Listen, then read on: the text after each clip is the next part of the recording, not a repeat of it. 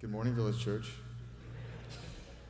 Hey, before we open up scripture and before we get into preaching through it this morning, um, we're going to say this maybe two times this morning. Um, last Sunday, I was in church in our nation's capital with a bunch of like-minded people, and it was a wonderful experience. And um, and the next day, I found my way to Arlington Cemetery.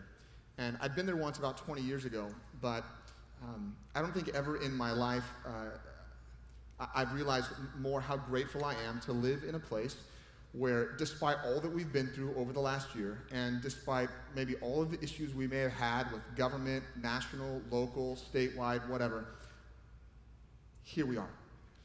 And, and we live in a country where we can stand up and, and the public reading of God's word is, is something that we, we, we get to do. And um, and we're just we're just mindful this morning that um, that this is this is much more than a four-day weekend, right? This is much more than a long weekend. It is.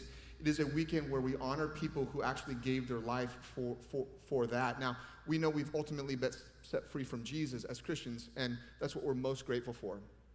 But if you uh, have served in our military, we just want to say we're grateful, because if you're here today, um, you put your life on the line, and there was a chance you might not be here today.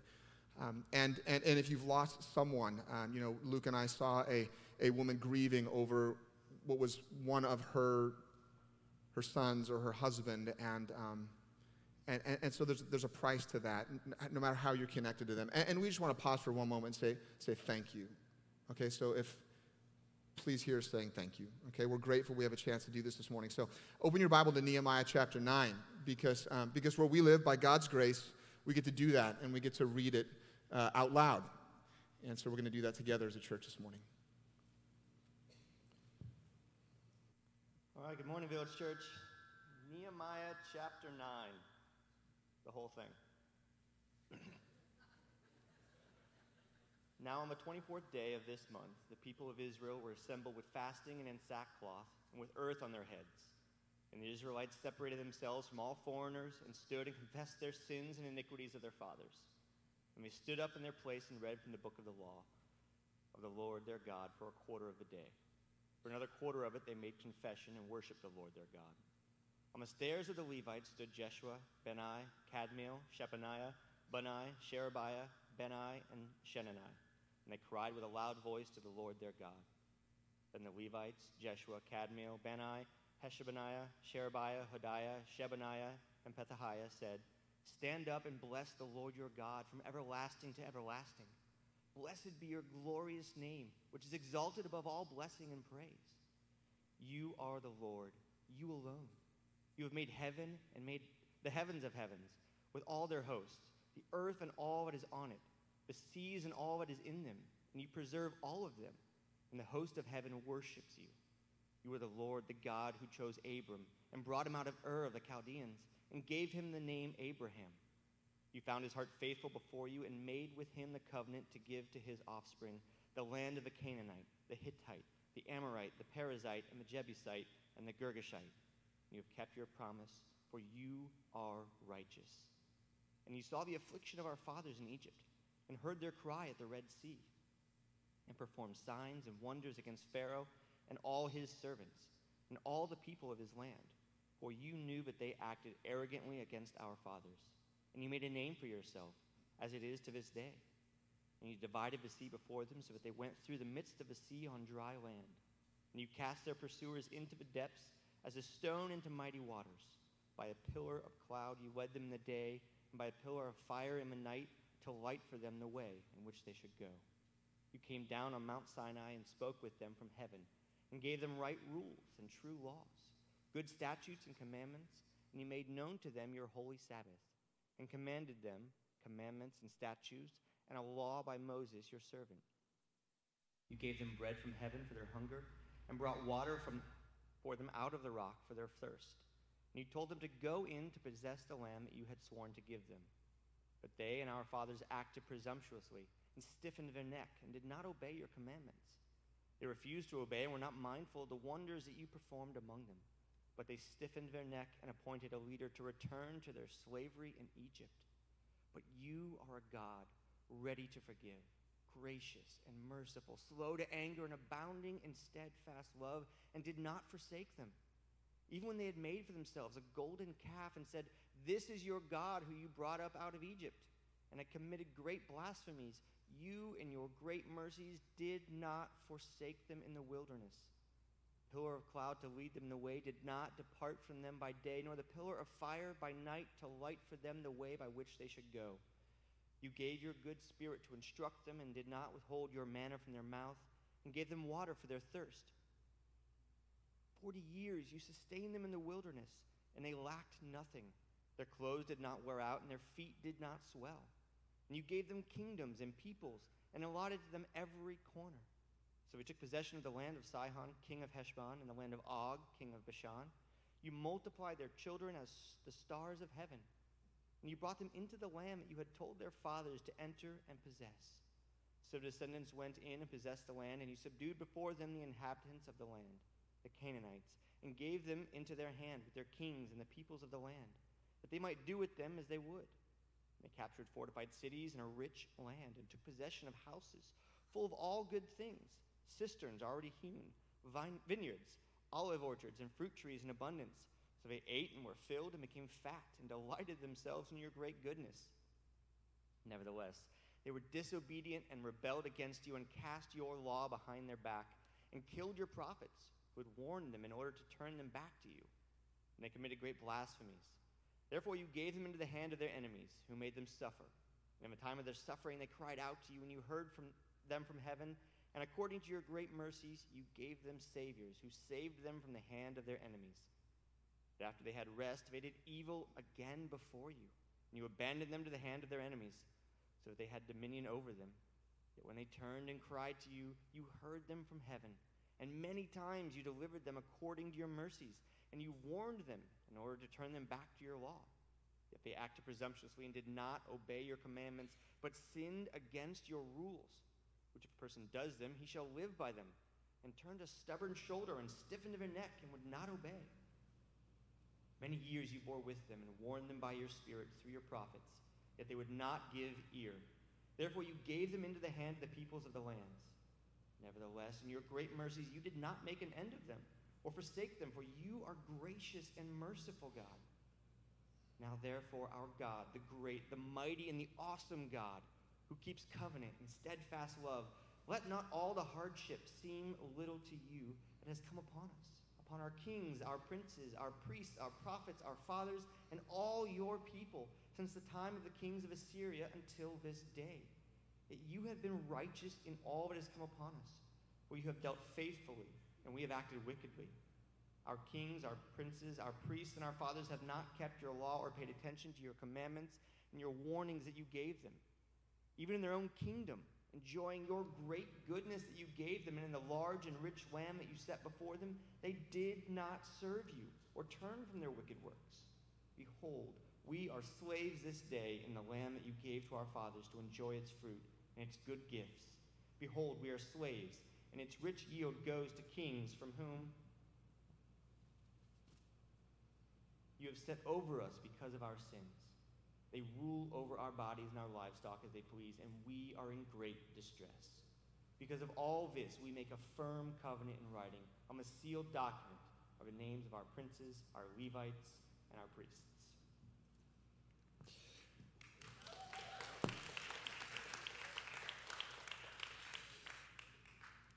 So if you've been a Christian a while, the word revival means something to you. Um, You may have heard stories about revival in other places, in other countries. You may have heard stories about revival in this country. I spent some time in Boston at the Boston Public Library years ago, and I got to I got to hold, you know, Spurgeon's devotional, and I got to look at at the at the books of of people who had um, kind of taken some of his teachings from from from Europe and, and brought them here, and and and some of that spirit of revival that was happening there was happening here, and heard those stories and maybe longed for those moments. Revival is basically when, when God works through his ordinary means that he always does, but when he does it in deeper and broader ways than ever before. Some of the elements of revival, if you study it, are um, are, are the Word of God, a, a renewed emphasis on the Word of God, the authority of the Word of God, the place of the Word of God among the people of God. There's worship uh, of God, and, and people worship God freely and, and exuberantly and joyfully. There's prayer. Revival is always marked by a movement of prayer, of deep prayer, and even prayers of repentance, and that is the fourth element of revival. It always has repentance attached to it. And, and you and I may have experienced moments of revival in our life, moments of revival. There are moments when, when you have a renewed sense of the importance of the Word of God in your life, and you are in it, and it is getting in you. Where you long to worship and you enjoy worship and, and you can't wait to worship God and with His people, where your prayer life seems to turn more deeply and more broadly, where, where you repent more often, you become more aware of your sin, and you're bringing it before God. But revival is not just a, a, a moment. Revival is a movement of these things among the people of God.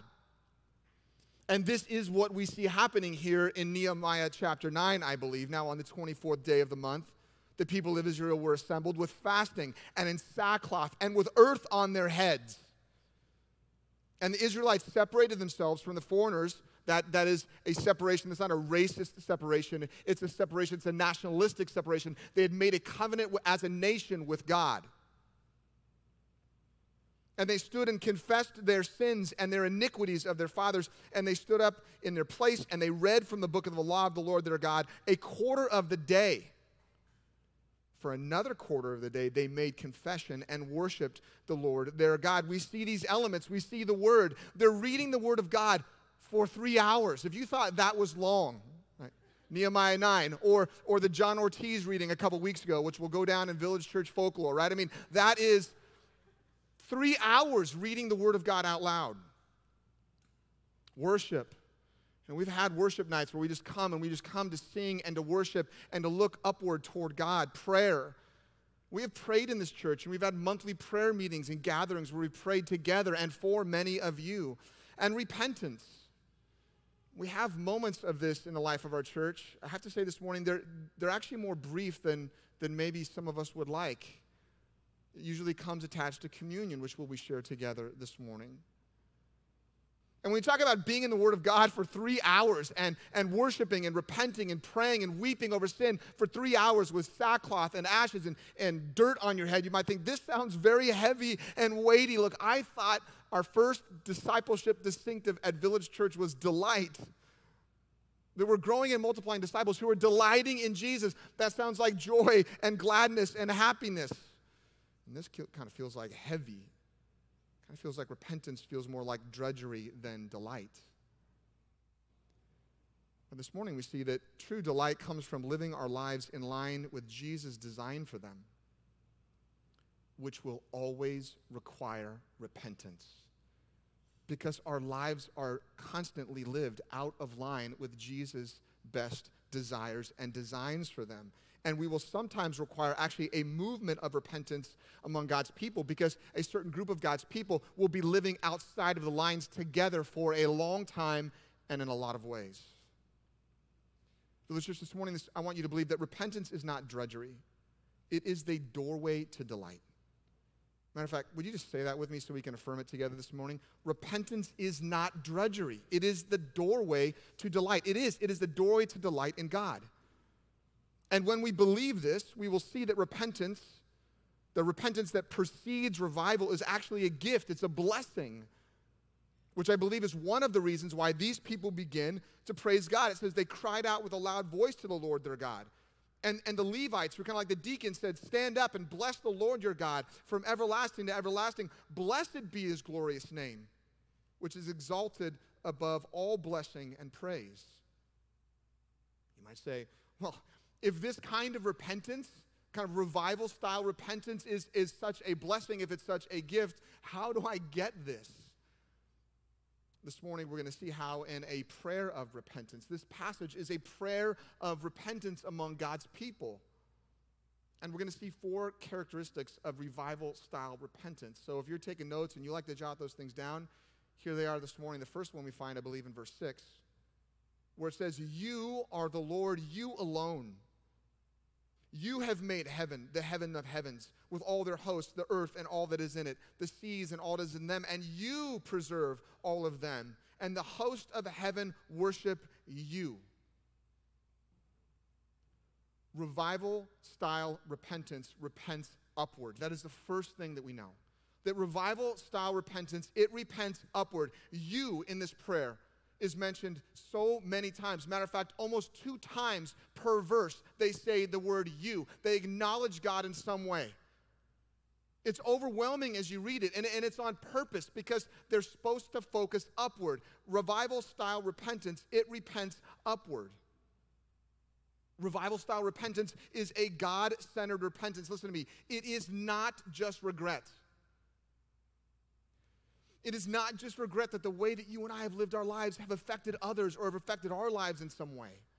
It's not just regret that our lives have been affected and impacted by our sin, although that is part of it. Revival-style repentance is it's real repentance. It's real repentance that, that, that comes with the, the understanding that we have sinned against God above all else.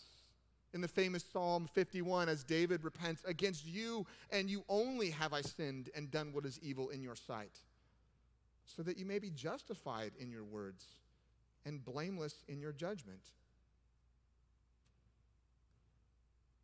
This kind of repentance comes when we humbly see ourselves for who we are in light of who he is, and how we humbly, and we humbly see how, how, how many ways we have sinned against him. I put together a quick summary for us this morning, that throughout this prayer we see that he is the only true God, the one true God, and we are the ones that try to create other gods in our own image, in fact. He is the creator of heaven and earth, and we are the creation. He is the covenant maker, and we are the covenant breakers. He is the miracle worker, and we are the ones that are in need of miracles. He is the leader, and we are the ones that need to be led, or the ones that try to lead ourselves without him. He is the lawgiver, and we are the lawbreakers. He is the provider, and we are the ones who think that we provide for ourselves, or we are the ones who, who think he hasn't provided well enough for us, or we are the ones who take his provision for granted.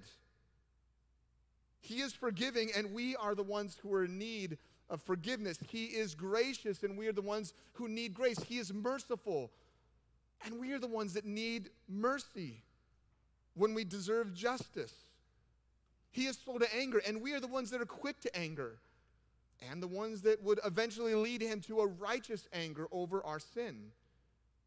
He is the teacher. We are the ones that need to be taught. He is the giver of our children, and we are the ones who idolize our children or don't steward them well. He is the blesser of our business, and we are the ones that think we run and own our business. He is the one who gives us our real estate, and we're the ones who think we're smart enough to, you know, kind of put together our own real estate portfolio. He is the disciplinarian, and we are the ones that need discipline. He is awesome, and we are the ones that should be in awe of him. He is righteous, and we are unrighteous. He is faithful, and we are unfaithful. He is always doing what is right for everyone. And we are the kind of people that tend to want him just to do right for us. This is the humble reality and posture of revival-style repentance. It is a God-centered, God-oriented, upward posture. We're reminded this morning that we will either think little of God and much of ourselves, or we will think much of God and little of ourselves. And revival-style repentance always thinks much of God. Revival-style repentance repents upward. But there's a second characteristic this morning, and it's this, that revival-style repentance repents backward. Maybe you noticed that in this long passage, that revival-style repentance repents backward. It looks back on all the ways God has been faithful to his people and the ways that they have, well, been less than faithful to him. And this is a theme of the book of Ezra and Nehemiah in particular. It's a theme of the Old Testament in general, because they made a covenant with God, listen, as a nation. But I think we can learn something from this this morning. I think we've known this throughout history. It's been said many ways, but in similar ways over the course of history. If we don't learn from history, right, we are destined to repeat it. If we don't learn from history, we are destined to repeat it. And this is as true of spiritual history as it is of chronological history or of nationalistic kinds of history. If we don't look back and confess the sins of our fathers, we are destined to, to either miss them and, and not think that it can actually be part of our lives, or we're destined to repeat them and just continue to do the same things our spiritual fathers have done. And, and so they look back. They start by looking back to Abraham, who chose, who was chosen by God. And God was faithful to Abraham. And you kept your promise, for you are righteous. And it starts by them recognizing that, that God was faithful to Abraham, even though he knew that the descendants of Abraham would not be faithful to him. Then they look back to Egypt and to the Exodus. They saw, God saw their affliction. He heard their cry. He performed signs and, and wonders. He made a name for himself in Egypt. He divided the sea, and we knew what happened there. And then he led them through by the pillar of cloud by day and fire at night. God was faithful to deliver his people from Egypt. Listen to me. Even though he knew they would long to go back there and just would want to go back to their slavery and their bondage. And then they look back to the giving of the law in verses thirteen to fifteen, where, where God gave them right rules and laws and good commandments that were for their good. I just want to pause and say all of God's commandments are for our good. God wants us to have the, the, the best life, the, the, the freest life, the, the life that, that thrives the most in all kinds of ways, in every way. And, and his commandments are meant to, to provide that kind of life for us and to protect us from anything that's less than his best for us. God gave them the commands and the statutes of the law given by Moses, his servant. God was faithful to give them his commands, even though he knew they would chronically break them. And then they look back to Numbers and Deuteronomy, where we see, but they and our fathers acted presumptuously, presumptuously and stiffened their necks and did not obey your commands. They refused to obey, and they were not mindful of the wonders that you performed among them. But they stiffened their necks, and they appointed a leader to return to their slavery in Egypt. God was faithful to them. They were consistently unfaithful to him. But you are a God ready to forgive, gracious and merciful, slow to anger and abounding in steadfast love, and you did not forsake them. You and your great mercies, you did not forsake them in the wilderness. Because they go on to remember that forty years you sustained them in the wilderness, and they lacked nothing. That even though God was always faithful to them, and even though they were always unfaithful eventually to him, he was always ready to forgive. He was always ready to restore. He was always ready to renew them. He was always ready to rebuild his people. They look back to the days of Joshua, where he brought them into a land that, that he had told their fathers that they would enter and possess. So the descendants went in and they actually possessed the land. And, and we know the story. They inherited cities that they didn't build and vineyards that they didn't plant and cisterns that they didn't dig. And they ate and they were filled and became fat and delighted themselves in your, in your great goodness. God was faithful even to bring them into the land and to give them all these things that they did not deserve, even though he knew they would take them for granted. And then they look back on the days of the judges and the captivity. Nevertheless, they were disobedient and rebelled against you and cast your law behind their back. They killed the prophets. They committed great blasphemies. Therefore, you gave them over to their enemies. In the time of their suffering, they cried out to you. You heard them from heaven. You gave them saviors who saved them from the hand of their enemies. But again, they would do evil in their, in, in his sight. And he would abandon them to their enemies. And then they would cry out, and he would hear, and he would deliver them again. Verse twenty-eight, verse twenty-nine. You warned them, yet they acted presumptuously. They did not obey. They sinned against you and your rules. They turned a stubborn shoulder. They stiffened their necks. They would not obey. Verse thirty, many years you bore with them in this way. And you warned them by your spirit through your prophets, but they would not give ear. So you gave them over again. And nevertheless, in your great mercy, you did not make an end of them or forsake them. For you are a gracious and a merciful God. if you know the Bible, you know all this looking back.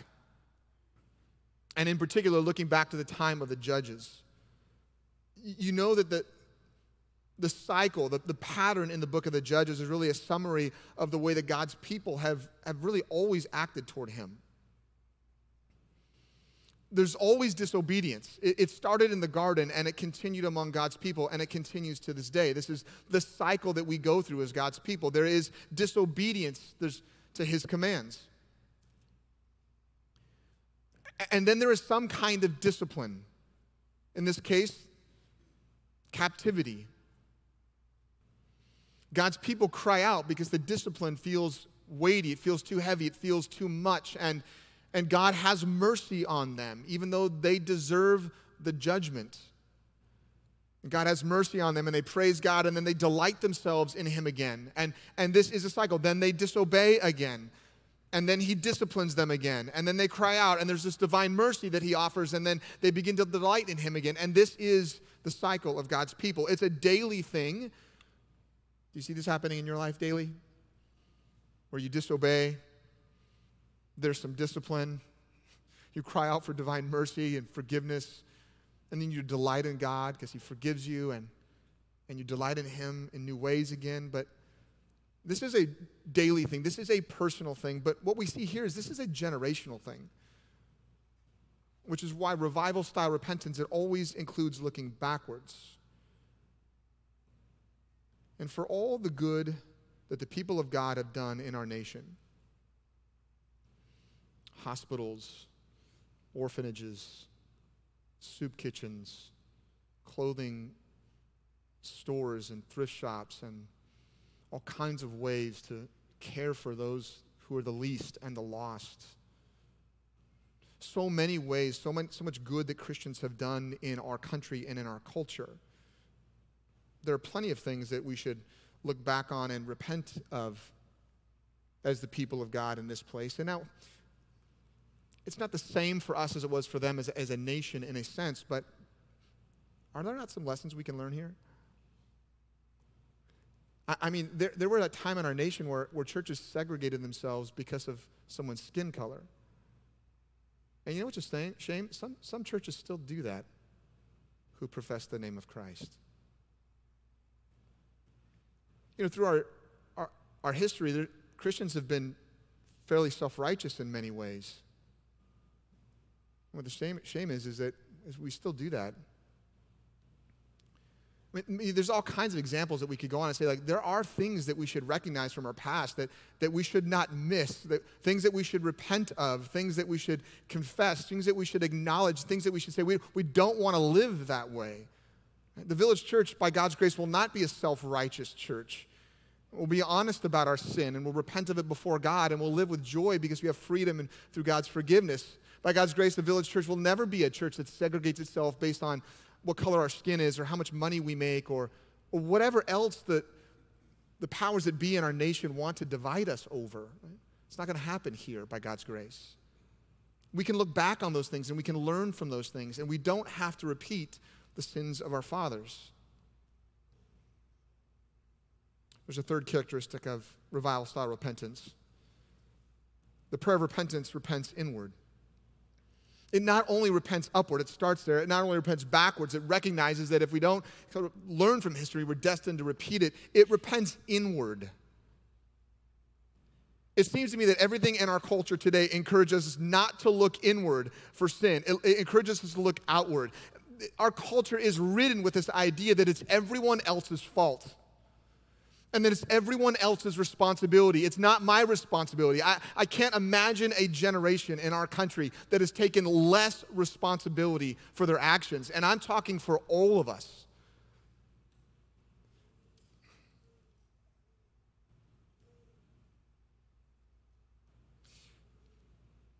Revival-style repentance is different from that. It looks inward. Everything in our nature tells us to run from recognizing our sin because we don't like to deal with our sin. Romans chapter one tells us we suppress the truth in unrighteousness. We don't want to suppress, we want to suppress the truth about our sin. Revival-style repentance does not suppress the truth of our sin. It confesses the truth of our own sin. And we see this beginning in verse thirty-two, where it says, "Now therefore the Lord God, our God, a great, the mighty and awesome God, who keeps covenant and steadfast love, not let not all the hardships seem little to you that has come upon us, upon our kings, our princes, our priests, our prophets, our fathers, and all your people, since the time of the kings of Assyria until this day. Yet you have been righteous in all that has come upon us, for you dealt faithfully." Here's where it changes, here's where it shifts. "And we have acted wickedly. Our kings, our princes, our priests, our fathers have not kept your law and paid attention to your commandments and your warnings that you gave them." There's a shift from they to we in this moment, and revival-style repentance recognizes the we and the I, not just the they. The kind of repentance that precedes revival, it recognizes the we and it recognizes the I, not just the they, those people out there. Right? It's really easy to look at the history of God's people in any nation. It's really easy to look at the history of God's people in our nation and see how they have sinned against God. It's a different thing to consider how we have done that. And it's a different thing for me to consider how I have done that, how I have sinned against God. God's people here, there's like a little interlude, I believe, in it. And in it, they, they recognize there are natural consequences to this. Right? There's sort of a reaping and a sowing effect that is a spiritual law. And, and they see it even in their own kingdom, and amid your great goodness that you gave them, and in the large and rich land that you set before them, they did not serve you or turn from their wicked works. Behold, we're slaves in this day, in the land that you gave your fathers to enjoy its fruit and, and its good gifts. Behold, we're slaves. And its, its rich food yield goes to the kings whom you have set over us because of our sins. And they rule over our bodies, over our livestock as they please. And we are in great duress. They recognize that there, there's a natural consequence to this when, when we don't repent upward and when we don't repent backward and when we don't repent inward. There is a discipline that comes, and there are natural consequences to come, come to living that way, and God sometimes uses those. We call it the passive wrath of God sometimes, that, that God just allows those things to unfold in front of us, and this is what's happened to them. And they're in this cycle again, disobedience and discipline and divine mercy and delight, and right now they are in the discipline, and they know it. And to move beyond discipline into divine mercy, we first have to acknowledge how these things have been not only true of them, but true of us and true of me. I mean, you look at this list of the things that they were, the way it describes them, it's really easy to say that, that they were presumptuous, right? It's another thing to say that we have been presumptuous or that I have been. It's easy to say, like, all those people out there, they're so stiff-necked, but it's another thing to say, we're kind of stiff-necked, and you know what? I have been stiff-necked. It's really easy to say, like, all those people beyond and blasphemous and rebellious and fat and murderers and stubborn and sinful and wicked.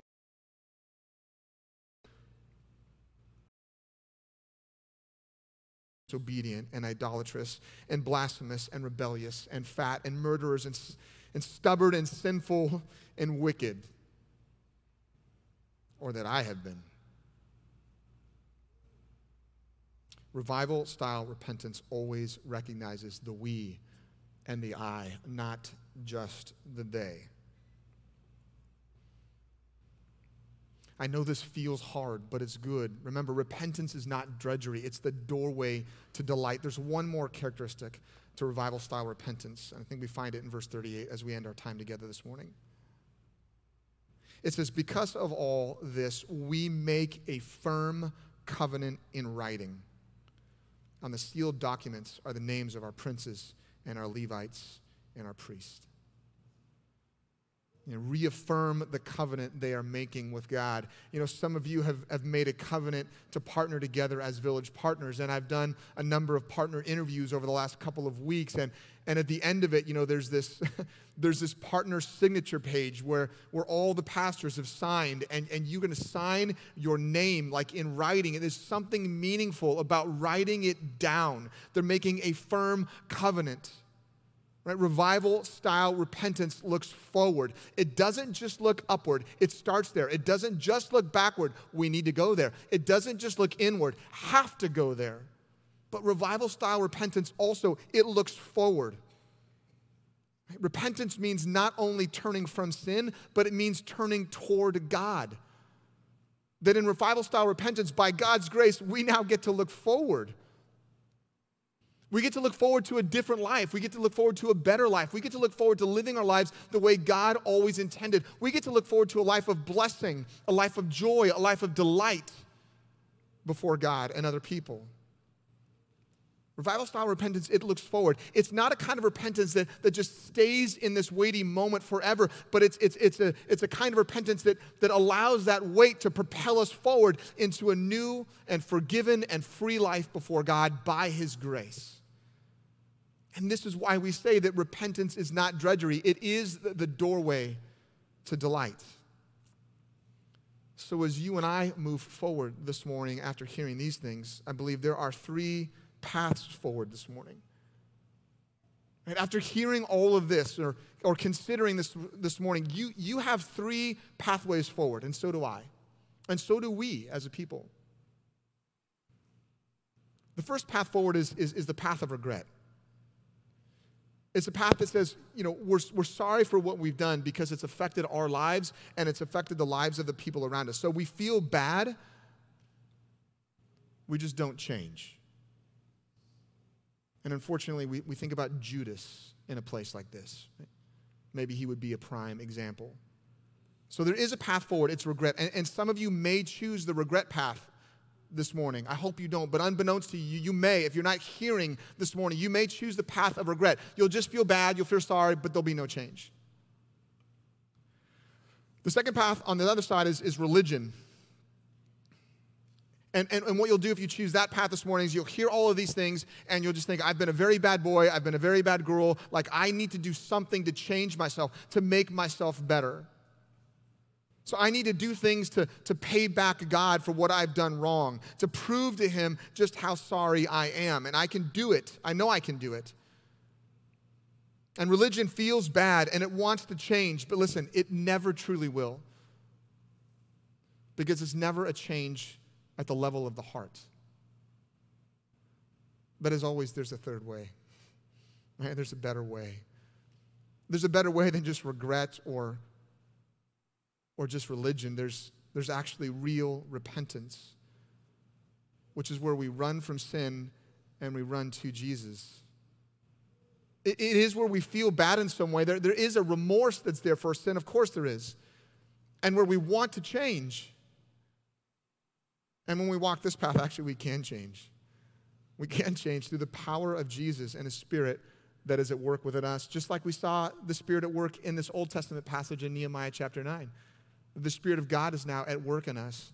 And so we can hear these things and, and, and we can repent from our sin and we can change by the power of God. The reason we can do this is because there is someone who never disobeyed God. He never sinned against God. He never started that unfortunate cycle. There was no sin. He was tempted in every way we are, yet without sin. And there is someone who, who never needed divine discipline because He had no sin. But instead of divine discipline, He took divine punishment upon Himself on the cross for your sake and for mine. There's someone who didn't need any divine mercy, but instead, He chose to walk to a cross where He would have divine justice put on Him for my sin and for yours, so that we would never have to feel the weight of that by God's grace. And there is someone who always delights in God and who gives us an opportunity to do the same as we place our faith and our hope and our trust in Him. And I think that's connected to the good news this morning. And if you're new with us at the Village Church, we always want to give you good news every morning. And you know what?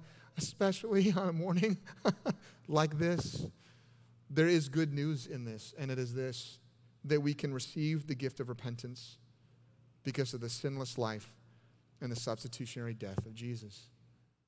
that when we recognize his li- life lived on our behalf and his death died on our behalf, and we place our faith and our hope and our trust in him as the Son of God who comes to forgive us of our sin, we are forgiven for our sin, and we're free now to live our lives in obedience to God by the power of his Holy Spirit, receiving that gift of repentance and walking into delight. Would you pray with me?